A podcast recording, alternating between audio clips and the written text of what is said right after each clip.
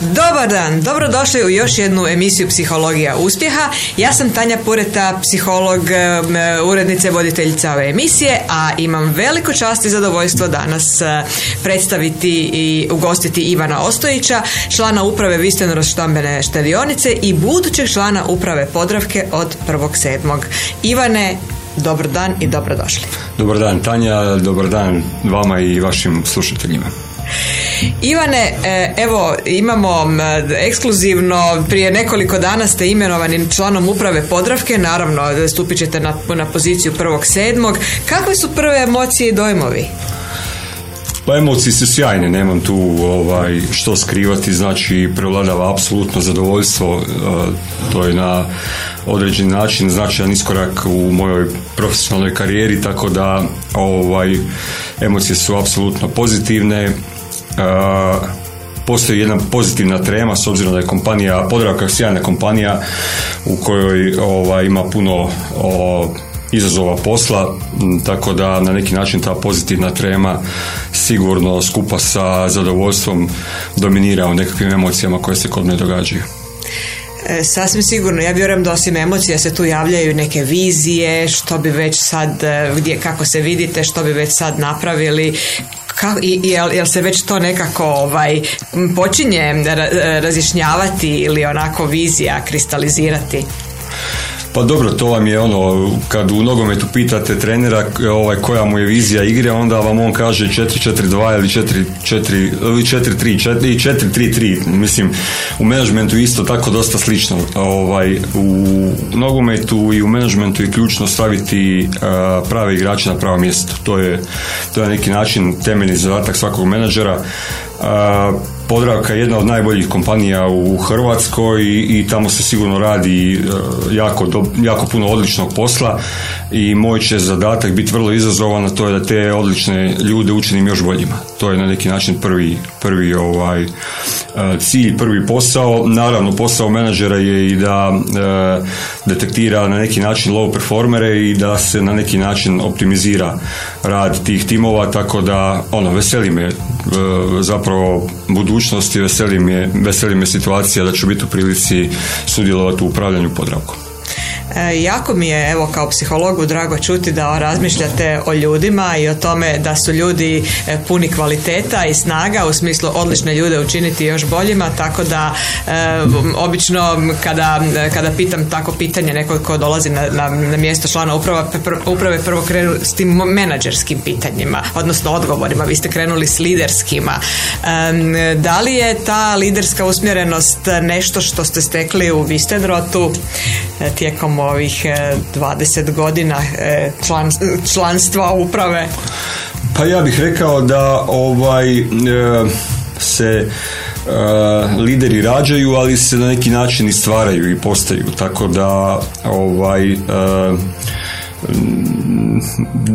Viserot je sigurno značajno oblikovao mene osobno i moju karijeru i na neki način bio mi je sjajna platforma za rad na sebi i rad na suradnicima i na timovima, tako da ono, to je jedna ono sjajna epizoda u mojoj karijeri i e, vjerujem da e, me ta epizoda učinila i boljim čovjekom i kvalitetnim menadžerom.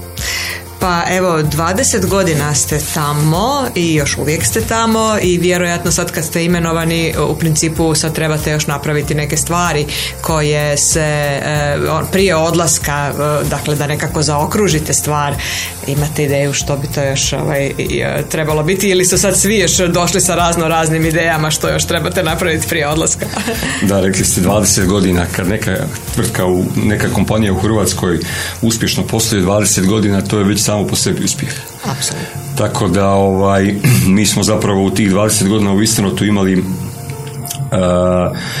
i plovidbu mirnim morem, ali smo imali i plovidbu neverama i jakim burama i jakim vjetrovima, tako da ovaj, danas je Vistrot jedna prodana organizacija, odnosno jedna kompanija u kojoj je prodana organizacija srce te kompanije i sigurno jedna od najboljih i najefikasnijih uh, prodajnih mreža na financijskom tržištu. To je nešto što me posebno čini uh, ponosnim, uh, važno mi je da nas konkurencija respektira, a naši klijenti nas vide kao rješenje svojih nekakvih životnih izazova i životnih problema, tako da sve skupa to me čini jako sretnim i zadovoljnim i kad pogledam iza sebe to što ostavljam, mogu biti sretan i ponos ostavljate, vjerujem da ste razvili ljude u kojima ostavljate sve to skupa, vaše uspjehe e, da mogu dalje isto tako razvijati.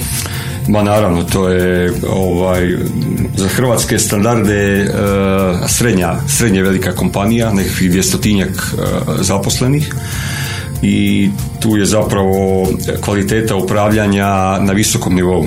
Ja obično volim kazati, lako je biti dobar kada je dobro svuda oko nas. Međutim, kvaliteta upravljanja dolazi do izražaja u teškim trenucima. Tako da Bistrot je imao dosta teških, izazovnih trenutaka u svom poslovanju gdje su se zapravo ljudi naučili nositi sa problemima i poteškoćama i, i dobro broditi tim situacijama.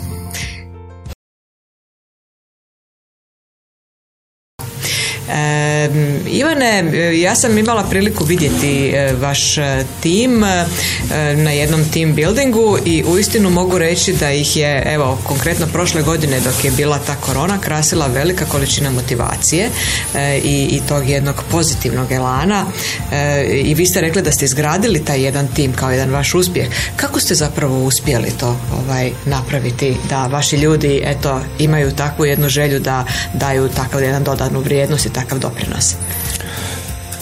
Pa mi smo zapravo kompanija koja u kontinuitetu ulaže u ljude i u kontinuitetu je ulagala u ljude i ulagali smo u odnose sa tim ljudima, tako da ovaj to ljudi osjete i e, na neki način sudjeluju u, u, i u izgradnji kompanije i u, i u e, ostvarivanju rezultata. Znači kad podijelite odgovornost sa svojim suradnicima sa ciljem da se ostvaruju kvalitetni rezultati, onda to većina ljudi dobronamjerno prihvati i uh, vuče uh, sa ciljem da budemo što bolji kao organizacija, što bolji kao kompanija i da na neki način svi budu svi dionici u tom procesu budu i sretni i zadovoljni, i vlasnici, i klijenti, i zaposlenici. Ja vjerujem da je to postignuće na koje ste ovaj, ponosni. Na koje ste još svoja postignuća ponosni? Pa malo prije smo se dotakli ovih 20 godina. Znači, ovaj, kad pogledam kompaniju prije 20 godina i danas, eh, tu se zapravo vidi strahovit eh, napredak i strahovit razvoj kompanije. Znači to je, mm, rekao bih, samo po sebi već veliko postignuće pomaknuti kompaniju koja je u jednom trenutku bila, eh, ajmo reći, mi smo to na neki način volili, volili interno zvati stručnjak za stambenu štenju.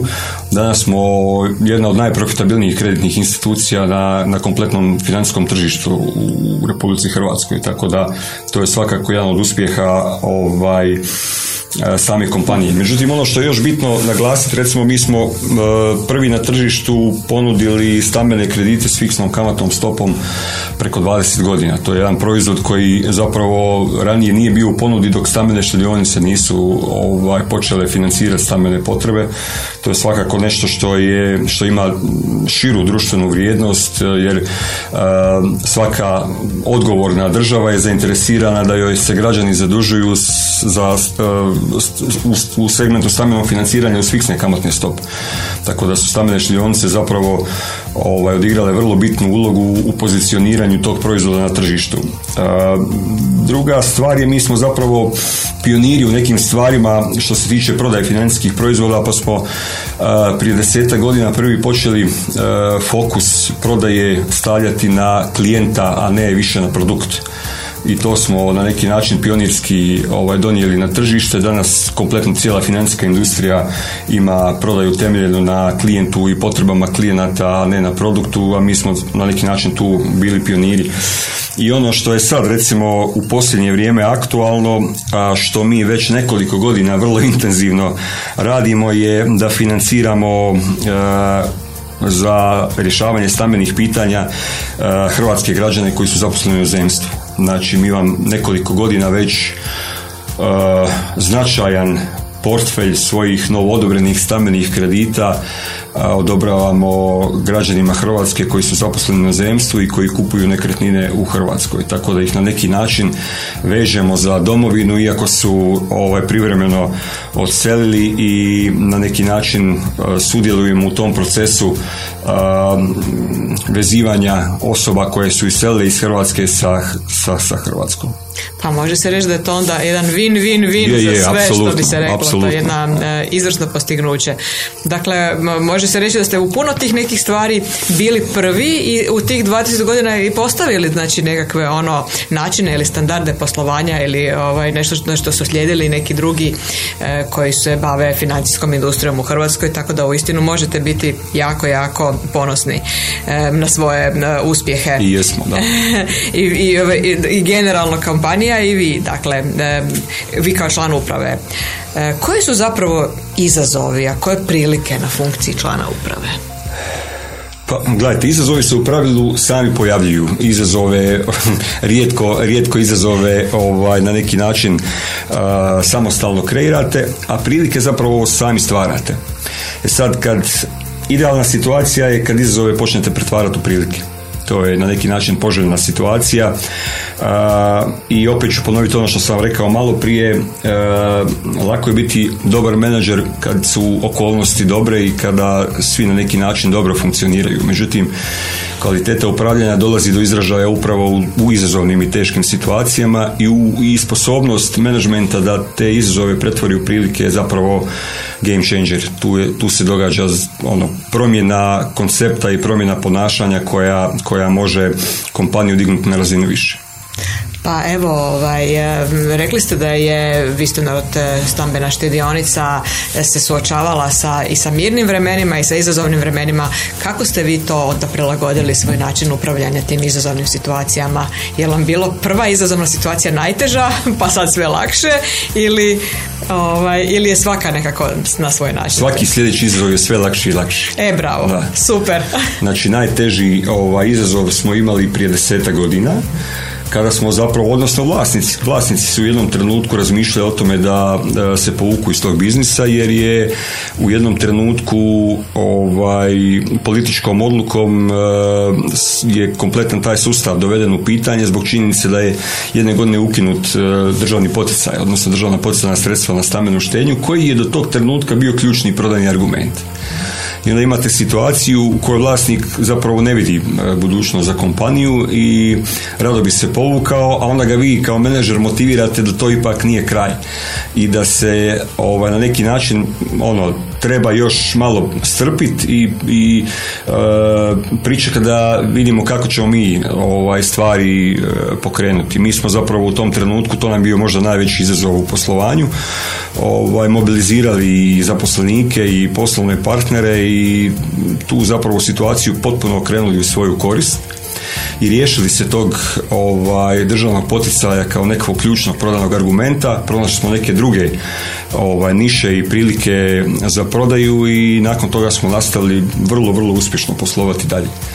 Tako da, mm, recimo, većini, većini, većini kompanija je ova sada situacija sa covidom bila najveći izazov u, u, u poslovanju, međutim, moram na neki način kazati da smo mi to prebrodili vrlo jednostavno i bez nekih velikih ovaj, poteškoća. Imali smo vrlo kvalitetan portfelj klijenata s kojima smo pronašli zajednički jezik e, na način da su, da su imali mogućnost e, ugovaranja moratorija otplate stambenih kredita, e, korisnici stambene štednje nisu povlačili depozite, tako da je nama taj segment koji je većini drugih bio vrlo, vrlo izazovan, bio zapravo jedno vrlo mirno i normalno razdoblje. Za razliku od ono kad ste morali uvjeriti vlasnika da postoje argumenti da se ostane bez obzira što je glavni otišao. Da, da, Svaka čast, to je stvarno vrlo hrabro. Znači imali ste pravu viziju u pravo vrijeme i snagu da tu viziju pa rekao bih tu je ono, vizija je bitna, ali bitna i ta energija i, i, i sposobnost motiviranja ljudi i objašnjavanje ljudima da zapravo svaka, svaka teška situacija u jednoj prilika i da, da mi iz toga možemo izaći još bolji i kvalitetniji i, i da su to prilike za rast kako pojedinca, tako organizacije i to je to. I ljudi su to dakle i doživjeli i vidjelo se na njima ta promjena u ponašanju i promjena u samopouzdanju, stavu. Ma, mi vam u kompaniji na neki način selektiramo ovaj, ljude koji su u osnovi ratnici. Tako da ovaj, mm, mi e, obožavamo e, situacije koje su izazovne i u njima se najbolje snalazimo. Tako da e, nama mir i, i nekakva ovaj, stabilna situacija ne odgovara. Mi volimo teške izazovne situacije i na neki način takav je, tako su selektirani ovaj, i ljudi u kompaniji i, i zapravo najbolje od sebe dajemo u najtežim trenutima. Ste rekli da selekcionirate ljude da, ovaj, kao, odnosno ratnike da dođu kod vas. E, kako vi to prepoznajete ratnike onako prije nego što ih vidite na muci, što bi se reklo, u ratu? Teško je naravno ratnika prepoznat prije bitke. Ovaj, tako da na neki način postoje ovaj Postoje metode kako ćete procijeniti e, čovjeka koje naravno koristimo u selekcijskom procesu, ali mm, e, suradnike najbolje razvijaš tako da im daješ nekakve ovaj, teške zadatke i na tim zadacima zapravo vidiš ko je u stanju uh, ono, ko je, ko je ratnik koji može u bitku ako je zapravo netko ko nije takvog kalibra. Znači, e, vi vjerujete u to da se ljudi mogu razvijati kroz teške zadatke, samo je jako bitno da onda to prihvate taj izazov i da... Apsolutno, to vam je kao i, djeca, e, kao i sa djecom. Djecu razvijate tako da im dajete zadatke. Ako im ne dajete zadatke, ne možete ih razvijati. Tako i sa zaposlenicima. Im dajete zadatke, dajete im odgovornost, dajete im alate za realizaciju zadataka, onda se oni mogu razvijati. E, vi ste isto sami sebi davali zadatke ili ste imali dobre mentore? Pa jedno i drugo. Jedno i drugo. Da, ja sam imao sreću raditi upravi ovaj, sa kolegom koji je bio sjajan mentor i još uvijek je, a na neki način i ja sam osoba koja ima vrlo visoku samomotivaciju pa onda nemam problema sa ovaj, pronalaženjem motiva e, iz nekakvih eksternih izvora.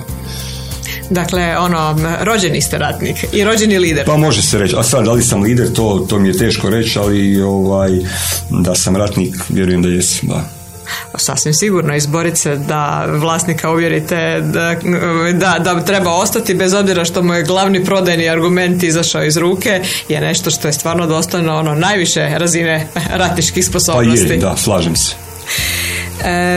Da biste mogli obavljati funkciju člana uprave, osim što morate biti ratnik, bez daljnjega, slažem se, koje su vam sve znanje i vještine potrebne i kako ste ih stjecali do sada? Mogu ovdje sad uh, citirati, citirati Steve Jobsa koji je jednom rekao izvanredan menadžer ne mora biti savršen. Znači to je, to je na neki način odgovor na to vaše pitanje. Ovaj, naravno da, da e, dobar menadžer mora imati i, i čitav niz kvaliteta, ne samo ovih individualnih sposobnosti kao što je tehničko znanje, iskustvo, inteligencija. E, ja bih rekao da je ključna komponenta dobrog menadžera ili lidera karakter. E, I da loš čovjek ne može biti dobar menadžer to mi je ovo, nekakva, ajmo reći, životna uh, filozofija, tako da, mislim, pored karaktera koji je jako bitan, jako važan, naravno morate imati kvalitete u smislu komuniciranja, morate biti osposobljeni biti fokusirani rezultate. E, ako ste još lider ili ako, ako ste wannabe lider, onda morate biti u stanju uh, mijenjati i sebe tijekom vremena i mijenjati i ljude oko sebe. Mhm. Da li je važnije e, znati mijenjati ljude oko sebe ili prihvatiti činjenicu da morate mijenjati sebe? Pa rekao bih jedno i drugo. Rekao bih jedno i drugo je podjednako važno. Treba biti u stanju i imati kapacitete mijenjati i sebe, a isto tako i mijenjati ljude oko sebe. Nema puno ljudi kapacitet mijenjati sebe. To je, to je ovaj, rekao bih jedna karakteristika koja je za management ili leadership jako, jako bitna. Spomenuli ste karakter. Etika karaktera je nešto što se dosta često pojavljuje baš u menadžmentu, leadershipu. I rekli ste da, je, da dobar lider može biti, dobar čovjek može biti dobar lider, jel? Koliko taj karakter, što je zapravo taj karakter po vama? Što je to zapravo što je bitno da je čovjek ima u karakteru i može li se to nekako razviti? Pa sad recimo da e, tražite većinu mojih suradnika da vam u dvije riječi kaže kakav sam ja, većina će vam reći da sam strogi pravedan. I to je, to je rekao bih ovaj, nešto što je po meni poželjna osobina dobrih menadžera i možda i dobrih lidera. Znači da se na, na transparentan i ispravan način e, i komunicira i e, odnosi prema svojim suradnicima, prema poslu, prema rezultatima. Znači treba biti ono, pošteni prema sebi i prema drugima. Znači, ono, važno je znati što je ispravno, jel? Tako je, tako je, točno a ne ono svidjeti se svakome ili, ili, ovaj, ili nešto oportunistički napraviti sad kratkoročni nekakav rezultat, a dugoročno Mislim, onda problem. Ispravne stvari na dugi rok su jedino bitne. Odlično. E, e, da li se to može nekako razviti kod, ili je to, mislite, stvarno nešto što čovjek mora negdje davno u djetinstvu razviti? Ma, mislim, to su, to su stvari koje se vremenom ovaj, razvijaju i ja bih rekao da ih se čak može i naučiti. Samo da. trebate imati kapacitet da ih naučite, sposobnost da ih naučite, ali mislim da se takve stvari mogu i naučiti tijekom vremena. Na kraju spade da taj kapacitet ili otvoreno za učenje je nešto što je ona najvažnija stvar da ovaj, ili čovjek hoće ili neće. Ako, ako ima sposobnost učenja onda je to nešto što E, da, e, dakle, evo, da se malo opet vratimo na buduću poziciju. S kojim biste te mogućim preprekama mogli susresti i kako ih planirate spriječiti? Hm, prepreke. A, znate vatru, kad vatra gori. Znači, kad vatra gori i naiđe na prepreku, šta se s vatrom događa? Ona se rasplamsa, naraste. Znači, ovaj, mm, naraste i rasplamsa se i na neki način uništi prepreku, je tako? Tako Ako prepreka nema, šta se s vatrom događa? Gasi se. Vidite, vi zapravo Tako da su prepreke, prepreke su ono, apsolutno dobra stvar i ono, jedva čekam te prepreke na neki način da, ono, da budu prilika za rast i razvoj. Evo, ovaj, inače, takav jedan pogled prema preprekama je nešto što se rijetko vidi e, i, e, i smatra se da je to jedan temelj psihološke čvrstine e, i otpornosti, znači i, i, ono, zdravlja i uspješnosti, tako da svaka čast, ja vjerujem da onda ovaj, čovjek bi vam poželio prepreke. član uprave i ovdje sada u Vistenrot i u Podravci trebate voditi računa o interesima svih dionika. to sasvim sigurno nije jednostavno. Kako, koliko je to zahtjevno i koja je vaša dosadašnja formula uspjeha i mislite ju primjenjivati dalje? opet ću citirati Steve Jobsa, iako mi nije on omiljeni ovaj, uh, lik, uh, on je jedan put rekao da sam htio da me svi vole, onda bi prodavao sladoled. Tako da, ovaj, naravno, e, treba uvijek balansirati između dionika. E, po meni su tri ključna dionika. E, vlasnik, zaposlenici i klijenti, odnosno potrošači postoji još i drugi i postoji ostali dionici, ali ova su tri, rekao bih, ajmo reći, tri stupa ovaj, koji su međusobno jako povezani i, i na neki način sprepleteni. E, formula uspjeha je zapravo da su svi dionici zadovoljni i da te poštuju. Dioničari su zadovoljni kada kompanija raste, kada se razvija, kada donosi profit, a zaposlenici su zadovoljni kada rade u takvoj kompaniji i kada su za ono što rade dobro plaćeni i, i sretni su s poslom koji rade. A, a e, kad klijenti od kompanije imaju dodatnu vrijednost od konzumiranja vaših proizvoda, onda smo zakružili cijelu priču. Tako da kad su ta tri stupa na neki način zadovoljna i, i ovaj, sretna, onda je to na neki način formula uspjeha. Da li je zapravo dovoljno da napravite rezultat koji onda vide zaposlenici, klijenti i vlasnik ili o tome trebate i pričati redovito? Koliko je ta priča i stalno podsjećanje svih da na to zadovoljstvo i na te parametre koje već postoje nešto što je važno u zadovoljstvu? Uh, Stife Božić je jedan put rekao cilj je jako važan, ali put do cilja je još važniji. Tako da ovaj, treba naravno pričati s ljudima o cilju i pomagati im e, kako ga ostvariti e, i ne možete ostvariti cilj bez ekipe, bez tima, bez ljudi, bez suradnika. To je ono apsolutno, apsolutno tema zaposlenici, cilj i profit kompanije, ono, to je jedno. A kad postignete neki cilj, da li ovaj, odmah se vidi neki novi prema kojem se ide, neka nova motivacija ili ponekad možda stojite onako kad ste dakle dobili mogućnost da, eh, da postanete tako dobra jedna stambena štedionica, da vas klijenti prepoznaju slično. Šta onda je sljedeći cilj? E, svaka stagnacija vam ono, silom teže vodi ka padu. To vam je ono fizikalno pravilo. Ako ne rastete, ako ne idete uzbrdo, onda u nekom trenutku iz pravocrtnog kretanja uvijek idete prema dole. Tako da treba stalno tražiti nove motive, nove ciljeve, pokušavati iz dana u dan biti bolji, kvalitetniji, uspješniji, pa di vas to dovede. Pa evo, evo jedno zanimljivo pitanje. E, današnji, e, današnji e, klijenti vaši, Vistenrad recimo, s obzirom da su mhm, tu, mhm. što zapravo oni danas traže drugačije od onih od prije pet godina, deset godina ili u principu uvijek sve isto? Nije mijenjaju se navike potrošača, naravno. U nekim segmentima vi možete kreirati navike potrošača, ali u puno toga ovaj, se morate prilagođavati.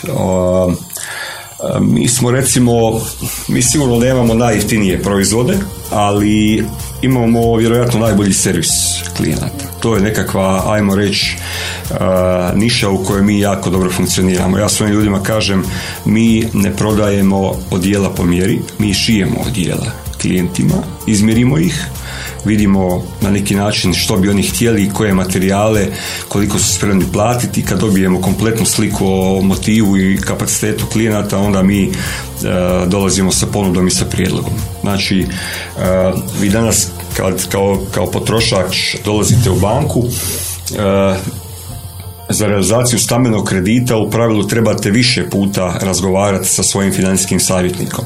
I sad ako u tom procesu vi ovaj, dolazite sa autom i tražite parking i ne možete ga naći ispred poslovnice ili ste ga našli, ali ste zaboravili platiti parking pa ste po povratku auto našli ovaj, prometnu kaznu, nervozni ste niste zadovoljni. Izgubili ste vrijeme, možda niste dobili ni, ni, ni kvalitetne odgovore od ovaj, financijskog savjetnika i na kraju krajeva dobili ste prometnu kaznu. Mi smo na neki način tu promijenili koncept i potpuno se prilagodili klijentima na način da sve što možemo napraviti za klijenta napravimo na mjestu gdje njemu odgovara u vrijeme kada njemu odgovara i na način kako njemu odgovara. Tako da moji ljudi ono, ne sjede u poslovnicama, nego se dogovaraju sa klijentima gdje njemu odgovara, mogu doći u ured, razgovarati s njim u njegovom uredu, doduše malo klijenata želi razgovor o kreditu doma, ali ima klijenata koji vas naruče i doma. I onda na neki način ovaj, idemo prema klijentu, a ne čekamo klijenta da dođe k nama i u tom procesu realizacije kredita mi napravimo stvarno jako puno ovaj, e, dodatnih stvari za klijenta sa ciljem da mu olakšamo to, da mu ubrzamo proces i to je nekakva, ajmo reći, neka forte u kojem smo mi jaki i dobri servis. Evo, ovaj, e, odlično ste sad približili to što je to još je nekakva vaša dodana vrijednost recimo u cijeloj toj e, koncepciji e, industrije. Pa evo, da se tako nešto osmisli, domisli, vodi i slično, su važne dakle i menadžerske i liderske, liderske vještine. Je li danas važnije imati dobre menadžerske vještine ili dobre liderske vještine, pogotovo na, na poziciji vašoj? Nažalost, danas, danas su menadžerske vještine više tražene od liderskih. To je generalno posljedica veličine hrvatskog tržišta. Tu nemamo, nemamo neš, ne, ne postoje neki e, drugi objektivni razlozi. Hrvatsko tržište je vrlo malo i e, zapravo mi e, ne raspolažemo vlastitim kapitalom, nego raspolažemo odličnom radnom snagom i prirodnim resursima i privlačimo na neki način strani kapital, a strani kapital ne treba lidere. strani kapital treba ovaj, uglavnom menadžere govorim uglavnom. E, to naravno ne znači da, da ovaj, ja imam nešto protiv stranog kapitala. Bože sačuvaj, ovaj, 20 godina radim za stranu kompaniju i, i, mislim sve pozitivno o stranim kompanijama koje su u Hrvatsku donijele jako, jako puno dobroga. E, ali generalno u tom segmentu e, strane kompanije više cijene menadžere nego lidere. E, koliko zapravo e, danas ljudi u, imaju razvijene menadžerske vještine i kad ih postavite na mjesto ovaj, menadžera e, ili voditelja, mogu li oni to onda, mogu li se nositi sa tom ulogom? Pa ja bih rekao da da, Hrvatska ima vrlo dobre ovaj, menadžere, i, i, mi imamo relativno solidan obrazovni sustav koji, koji na neki način generira prilično dobre kadrove i, i rekao bih da, da mi s tim nemamo nekakvih ozbiljnih izazova i da su kompanije dobro vođene. Kompanije koje imaju dobru strukturu i kvalitetno vlasništvo su dobro vođene. Ali vi, vi sebe više doživljavate liderom. Što za vas znači biti lider i koliko mislite da ste u tome dobri? Pa,